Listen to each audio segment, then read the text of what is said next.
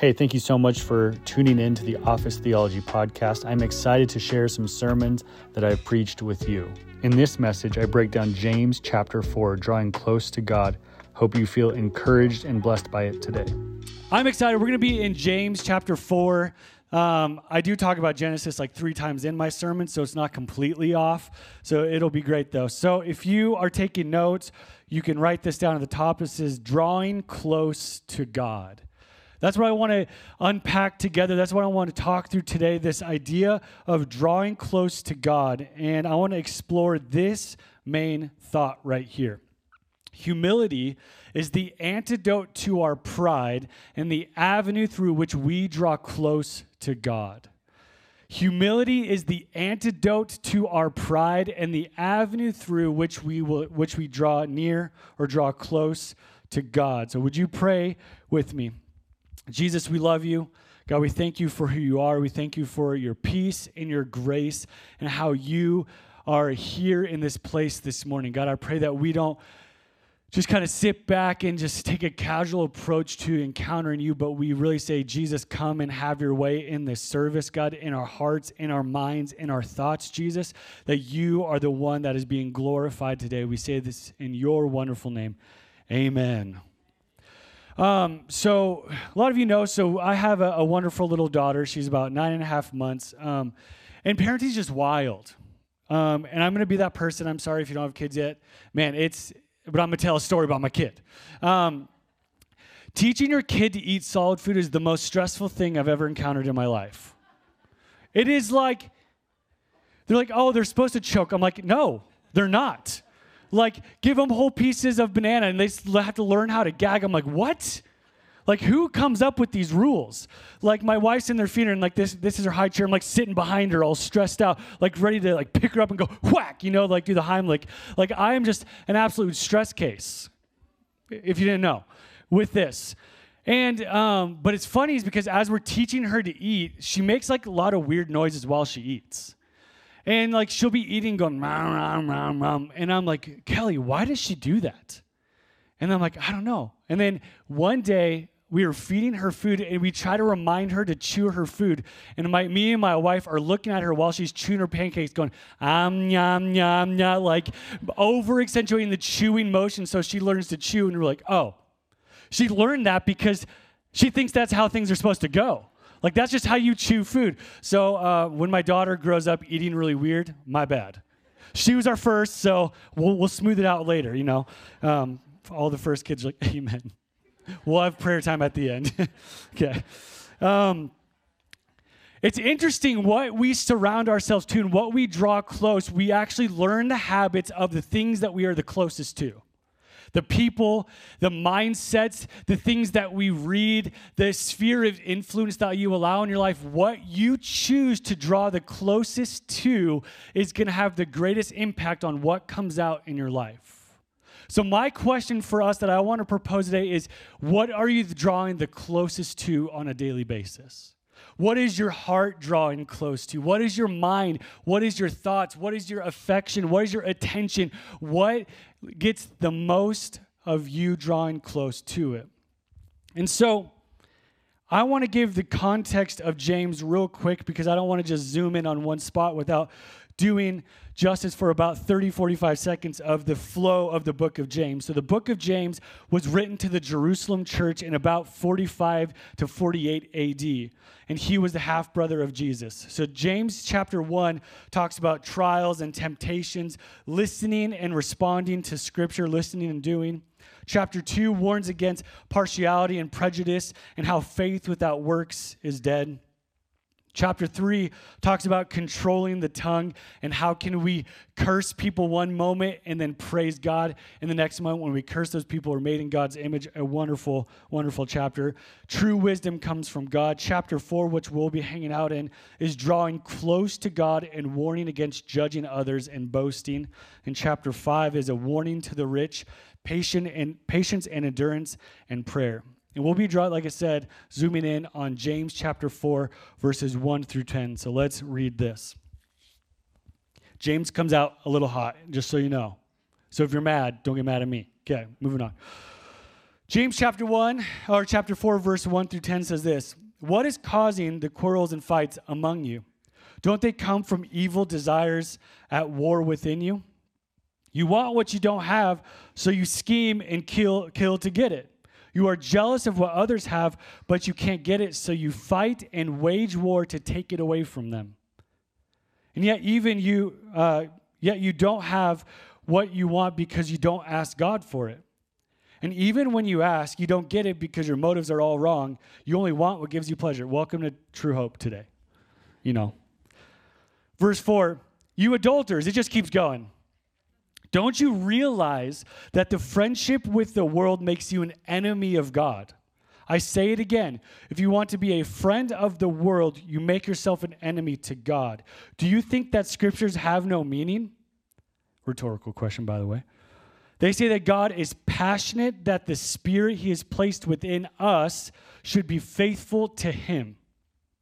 And he gives grace generously. And the scriptures say God opposes the proud, but gives grace to the humble.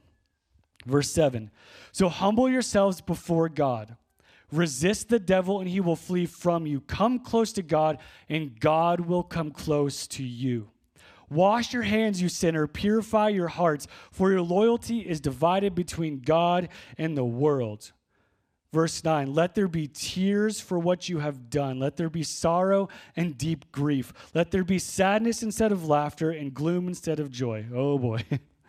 Verse 10, humble yourselves before the Lord and he will lift you up in honor. Whoo! They done messed up, I guess. And James is letting them have it. But the reality is, I love this portion of scripture so much because it is incredibly challenging because it's it's exposing it's it's going to the heart of the issue. It's going to the heart of our loyalty. What it is doing is it is challenging the way that we live and why we live that way. And there's not a there's not a person in here that is exempt from this this intensity of of text from James asking us this question because whether you're in this room this morning, you're like, bro, this is wild. I don't follow Jesus, and you're coming off really intense. That's okay. Welcome. I'm glad you're here.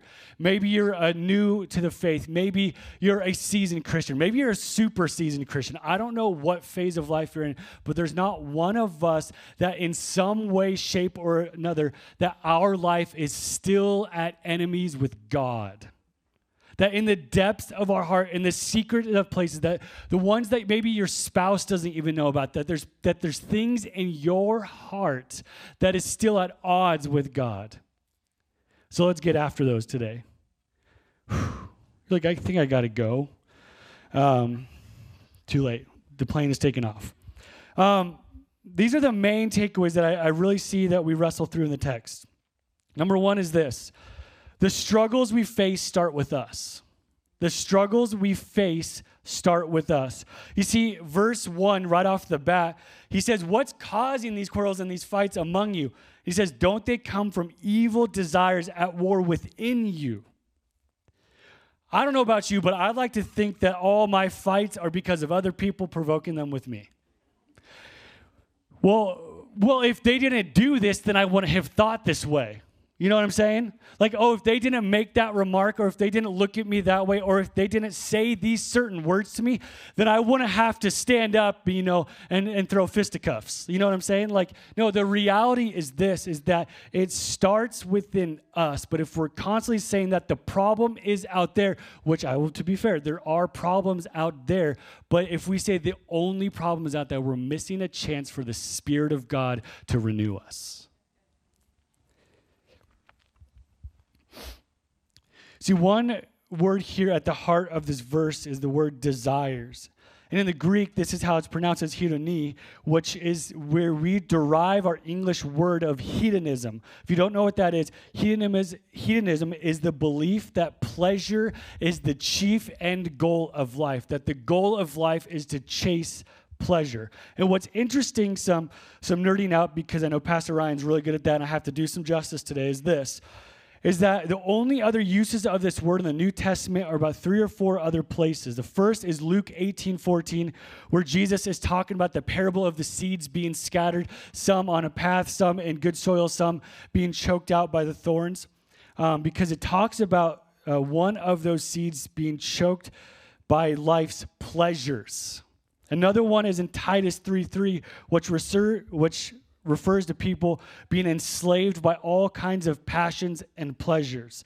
In 2 Peter 2, it talks about how all these false teachers that are coming are revealing their pleasures, the idolatry in their heart of pursuing pleasure. So James' emphasis on this in one's intense search of own pleasures and gratification. What's happening is he's, he's using this very strong language with the church.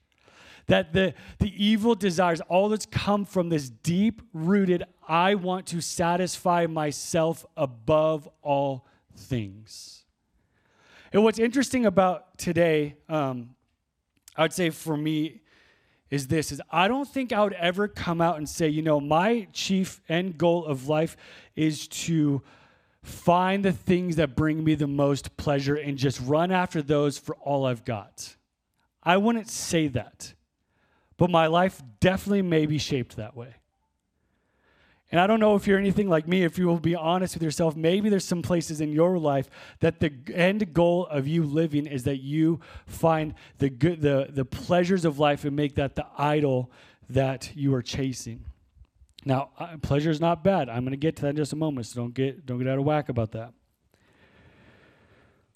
In the phrase this desire for pleasure that's a battle within you in verse 1, James is explicit about how this searching for pleasure works misery in your own life. A person is drawn to these desires, and then once we are drawn to these desires, my inner life, your inner life becomes this battleground, this war that is raging within us. Of do I want to pursue the things of God or do I want to pursue the things of pleasure? But here's the thing though the old nature, that is, with its self seeking focus on personal pleasure, battles against the new nature of God within us. And when the selfish pleasure seeking dominates, it creates fights and quarrels among us. And I like to even think about this way because I, I was like reading this, like this is really intense. And I'm like sitting there praying, I'm like, God, like, isn't there like an easier passage to talk about right now? Like, there's like this felt really intense for me, if I'm honest. And as I'm thinking about these things and I'm thinking about how this, this pleasure seeking dominance in my life, and sometimes I think of it like the pleasure that I'm trying to seek is just the self preservation of how I look to everybody else, and I will fight tooth and nail to make sure that my image outward looks exactly how I want it to look. Because when I hear the word pleasure, I don't think sometimes of pride. I don't think of self-preservation. I may go to to like I want to just to feel good and feel better, but also realizing that pleasure can come into the mindset of I'm just trying to make myself appear a certain way to people all the time. And so if someone threatens that self-preservation within me, I will react to that and start fights and quarrels and justifications in my life. My question I want to ask is this Do you find yourself struggling with the list that James brought to attention? You want, but you don't have. You are jealous of what others have, but you can't get it. You're sitting in this tension of this. If so, it may be because we have been profoundly dominated by our own focus to pursue these things in our life. You know, there's um, um, a story that my youth pastor told me way back when. Um, they went on this missions trip uh, to Mexico, and there's like a bunch of students that went, and they were all down there um, helping out. And there's like a, a, free day, if you may, and this this kid um, went to one of like a street vendors that sell like knockoff stuff. You know what I'm saying? Like you can get like like the Jordan, but the Jordan doesn't look quite right, or the Nike Swish, but the Nike Swish might look a little off, you know. Um, he said that he went to this vendor, it was a Rolex vendor. And he was like, Guess what? Hey, he's like, Hey, Caleb, check out this Rolex that I bought. And he goes, Yeah, the best part was he wanted 10, I offered him five and I got it for $5. I got a Rolex for $5 in Mexico. He was all like walking around with his Rolex, which is ironic. He's on a mission trip, but that's a different conversation for a different day. And And it was funny because he was so excited about his Rolex that he got for $5 on some shady alley in Mexico. And a few days later, as his watch is, you know, going through the thick of life, uh, it kind of stops working. The hands don't really move anymore. You know, the diamonds that were all uh, like the time started falling off, became like a baby shaker. And like, he was like, his Rolex that he was so proud of was not able to withstand and do the job of what it is because the quality was not actually there.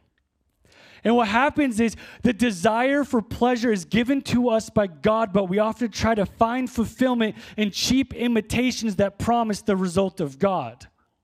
And so when we look at this, we, we want the Rolex results without the Rolex quality. So when we do, when we dive into these self-pleasure things of trying to make ourselves feel good, feel good, and the, the chief end goal of me is to feel good and feel better and to get what I want, we are actually pursuing a good godly pleasure, but we're trying to get the results from something that cannot satisfy like God does. So, my questions I want to ask you this morning is where in your life are you pursuing the satisfaction of God, but you're settling for a cheap imitation instead? Where have you sold your soul short? Where have you settled for a cheap imitation rather than the genuine satisfaction that only God can bring? Because friend, I want to tell you about this and I want to talk about this. I want to and I want to address this because I firmly believe every single one of us has areas of our life where we are still settling for less than ideal. Where we are settling for the things that represent or try to imitate God, but not actually God Himself. Because the point is that our humanness is to seek pleasure. The problem is that we often seek it from the wrong source and in the wrong way. Consider, for example, the words of God through the prophet of Jeremiah. In Jeremiah 2:13 it says, "My people have committed two sins. They have forsaken me, the spring of living water, and they have dug their own cisterns, broken cisterns that cannot hold water." Where have we dug an imitation and broken cisterns in our life? Because the reality is that God wants us to immerse ourselves in His pleasure by immersing ourselves in Him. Friend, if you find yourself in this place of, I want more, I want this, I want that, I want more, I want, want, want, the antidote is fulfillment in Christ that you find that contentment in Him. If you find yourself being jealous and envious of what other people have, that you're so busy looking outward at what you don't have, the antidote is the fulfillment and contentment in Christ. Realizing that what He offers you this morning is more than enough to fulfill that need that you have. Because all we're going to do is chase the mirage of what seems like it will satisfy, but will never fully quench our thirst.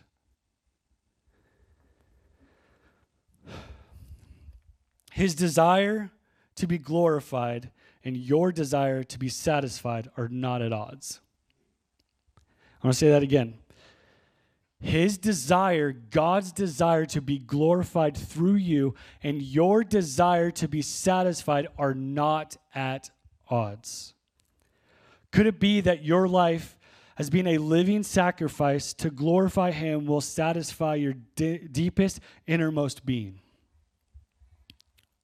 Could it be that your life as a living sacrifice to glorify God will satisfy the deepest part of you? But the reality is, this takes a healthy dose of hum- humility, and humility costs you your pride.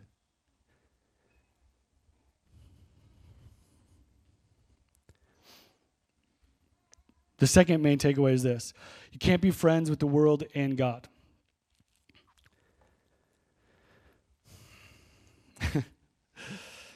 Coming off that statement, let's go back to verse 4. How about that? You adulterers. Great. There's like some people here for the first time, like, I'm sorry, I didn't know he was going to be preaching today. Just kidding.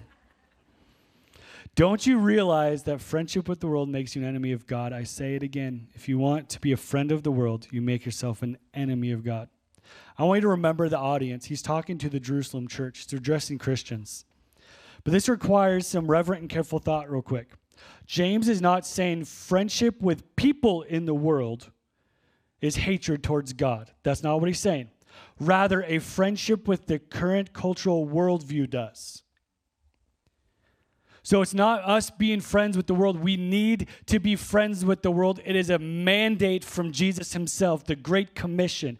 But what I'm talking about here, what makes us an enemy to God, is when we choose to allow the current cultural state to be the dominant ideology in our life. A worldview that has rejected him and his leading. But I do want to say once again no matter where you find yourself today, if you are not a follower of Jesus yet, if you are newer, seasoned, or super seasoned, there are areas in my life and in your life where we are still at odds with the Creator. And I love that about our Savior. I love that He cares so much, not just about our justification being made right with Him, but He cares about our sanctification continuing to be made like Him. And so, in this process of a continuing to be made like Him, it takes honest. Uh, analysis of your heart. It takes inventory of your thoughts. It takes inventory of your habits. It takes inventory of all of it and allowing the parts that are in opposite to God to be exposed. But, friend, it is a painful game. But in that, we find the most joy. And I just feel like we need to address the elephant in the room with this text. Why does he use the language of adulterers? I'm like, is he just like really mad? Like, is he just like hangry? Like, what's going on? James, how you doing, man? Like that's like if Jesse was in friendship with James after he said, "Are you doing okay? Are you are you really doing okay?" For those of you know Jesse, you, he'll ask you how you're doing, and then he'll follow up with how you really doing. He's like, I'm not good. You're right. It's so great. When I'm feeling when I'm feeling emotional, don't go around Jesse. He'll get you. The reality is, he uses a strong language because we're made for relationship with God, our Creator. We have been studying this so far in Genesis, see? God, creator of all, has created us, male and female, in his image to be in relationship with him. But when we choose the pleasure seeking lifestyle, we're giving our love and our affection to someone else other than the one who deserves all of our love and affection. See, the reality is when we are created, we're meant to be in this relationship with God. And when we're choosing to partner with the world, we're saying that this relationship is not enough. I'm going to choose a different relationship, hoping that it produces the same results as the one I get from the Creator. So he uses a strong language because that's the intensity of what we are doing. And so, in the middle of this confrontational text, James is reminding us that he gives grace generously. Let's not miss this. This has been a one two punch so far, but he reminds us of this that his grace is sufficient and his grace is abounding and his grace is bigger. He meets us in the middle of this being exposed moment and says, I see your divided heart. I see your affection is, is wayward, but my grace is sufficient enough and strong enough. You see that this moment of realizing the double double mindedness of our life, it should bring us to this place of humility of God being like, I see it, I acknowledge it, but in the middle of seeing and acknowledging it, my grace is sufficient for the for the insufficiencies of what you've done. And in that insufficiency, our response is thanks be to God that we no longer have to stay this double minded person, but we can be made whole and made right, and that we can be more aligned to the words of God and God Himself. Because the reality is this may the goodness and kindness of God's grace bring us to repentance today. The third piece is this Humility is born out of realization and repentance. I just want to ask you some questions. Have you found there's areas in your life that as we're going through this, and I'm sweatingly yelling at you this morning that you are still friends with the world in the way that it operates? Is there mindsets that you have and ways that you process and how you view individuals or how you view people's lives? Is there areas in your life that you are still friends with the world? If so, there's one thing to do it's repent. Wash your hands and purify your hearts and get ready for more grace. I love how how James ends this this passage. Like he's just going to town. And he's saying, Come close to God, and God will come close to you. And as you wash your hands, he says, Purify your hearts, for your loyalty is divided. And he talks about in this, like there's a process to coming back to God in this in this area of your life. Humility brings us to the feet of Jesus. When we realize we are no match for our sins, we have multiple options, but only one option satisfies, and that's drawing close to God. Like in the realization of the weight of how my life is not as far along as I hoped it would be, and I see my shortcomings. And when I read passages like this and it's confronting me, and I'm sitting there, I have multiple options. I could close it I could be like, you know what? That was good devotion. I don't really want to think about it today. Check, I did my stuff. Or I could allow the very word of God to destroy the, the sin inside my heart and allow the very words of God to bring conviction. And say, you know what? I am not okay with living a double life in this area. Because in the in the moments of not being okay with where you see yourself is where like Jesus like, "Oh, yes." Psalmist tells us that God will not break, well, God will not reject a broken and repentful heart. You see, allow the living water of who Jesus is to wash our hands. Allow the fire of the Spirit of God to purify our hearts. Allow the faithfulness of God to break our devotion to the world. Because he goes on in verse 9 and he just says this, and this is actually my favorite verse in all 1 through 10. It says, Let there be tears for what you've done. In a world where we're taught to chase pleasure. It is an we have been trained and we have been formed and we have been taught to reject these, these deep feelings of feeling pain and grief. He says, Let there be sadness instead of laughter and gloom instead of joy. I read this and I'm like, Yes. But this verse isn't talking about like a doom and gloom lifestyle. It is a call to ex- embrace and examine your life and allow what you find to grieve your heart. That it has been double minded. And then from that realization, allow humility to bring you repentance and back to God. In a current culture, in a current lifestyle where we say, I just want the good things, I just want to feel good, I just don't want to feel any pain, what this scripture is calling us back to is have sorrow for the things you find, the sin you find in your life. And that is a lost art. It is a lost art. And I believe that God is looking for people that will be honest about the condition of their heart. Because when we're honest about the condition of our heart, God's like, yes, now let me show you how I can transform that. Let me show you how I can heal that. It's about taking the Word of God and honestly allowing it to show us where your life is out of alignment with Him and His ways. In our current cultural state, you can find any voice to tell you what you want to hear. Affirm your double mindedness. But whether we like it or not, we are faced today with the choice of who will be the Lord of our life us or Him. I think repentance has either been abused or has a, a negative connotation to it, but I think it's one of the most beautiful words in all of Scripture. It was Jesus' first public sermon Repent, for the kingdom of heaven is at hand. It's an invitation to return back to God. And I've said this before, but it bears repeating. The goal in this conversation is not just turning away from double mindedness, but it's returning back to Jesus.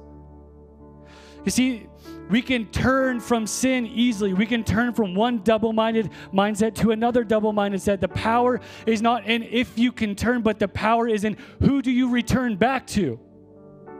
So when we see these things and we see these moments in our life, it's an opportunity to return back to Jesus, saying, Jesus, I've been living double minded. So therefore, bring the change, bring the conviction, bring your grace and your mercy and your power to transform me. So we have an opportunity today to allow what we see and what we find to bring a godly sorrow to use scripture that brings us to repentance. And in repentance, we find wholeness and restoration. Instead of pretending like we're not double minded, let's acknowledge it and let's move forward and let's grow. Allow our hearts to be feel the weight and allow our hearts to be grieved and allow the joy of the Lord and the grace of Jesus to heal the double-mindedness in our life. It's the last thing I want to say. The gravity of grace will always be available to those who submit to God, whose souls are moving towards Him, who purify their inner and outer lives, who mourn over their sins, and who obey God's command to humble ourselves before Him. Now, I want to remind you of the guiding thought, or the main thought is this humility is the antidote to our pride and the avenue through which we draw close to God. So today we have an invitation of God, from God. Who will we serve? Ourselves or Him? Would you pray with me? Jesus, we love you. I pray that we use this time well. And I pray that we are encouraged in the midst of being confronted, Jesus. I know in my life, this is, I am not absent or drawn back from this, that this is very much what you've been revealing to me. So, God, we ask that you continue to work, God, that in this moment people don't feel shame. They don't feel the overwhelming sense of that that they are to, they don't they aren't full of shame god but what they are is full of conviction and conviction leads us to godly sorrow and godly sorrow leads us to you jesus. So god we thank you for who you are. We thank you for your peace. We thank you for your grace. We say this in your name. Amen